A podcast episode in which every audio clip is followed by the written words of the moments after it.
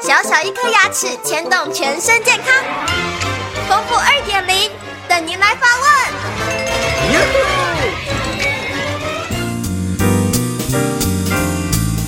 各位听众，大家好，我是你们的好朋友丰富医师。听众朋友很关心，说我的阿妈今年已经八十五岁了。而且牙根很多很多都已经烂掉了，现在还有一些牙根在口腔里面。请问一下，这些剩余的牙根需要拔掉以后才能做活动假牙吗？不拔掉的话会有什么样的影响？那会有两种情况。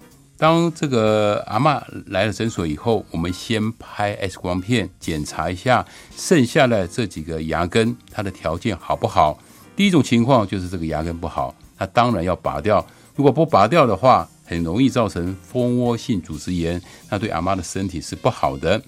第二种情况就是比较好了，这个牙根看起来还蛮健壮的。这个时候呢，我们尽量不要把这个牙齿拔掉。为什么呢？当牙齿拔掉以后，这个牙床啊会快速的吸收，所以对阿妈来讲的话是比较不好的。这个牙根留下来的话，我们可以把这牙根上面啊做成一像磁铁、磁铁的磁扣。那活动假牙变成一个有磁铁的磁性活动假牙，对阿妈来讲的话是比较帮助的。这样的磁性的活动假牙戴上去以后，不管是吃饭啦、讲话啦都不会松脱，而且吃饭的时候会比较有嚼劲，讲话的话发音也会比较清楚。所以这个牙根呢，要看它的好坏，不要轻易的拔掉，拔掉以后就是很可惜了。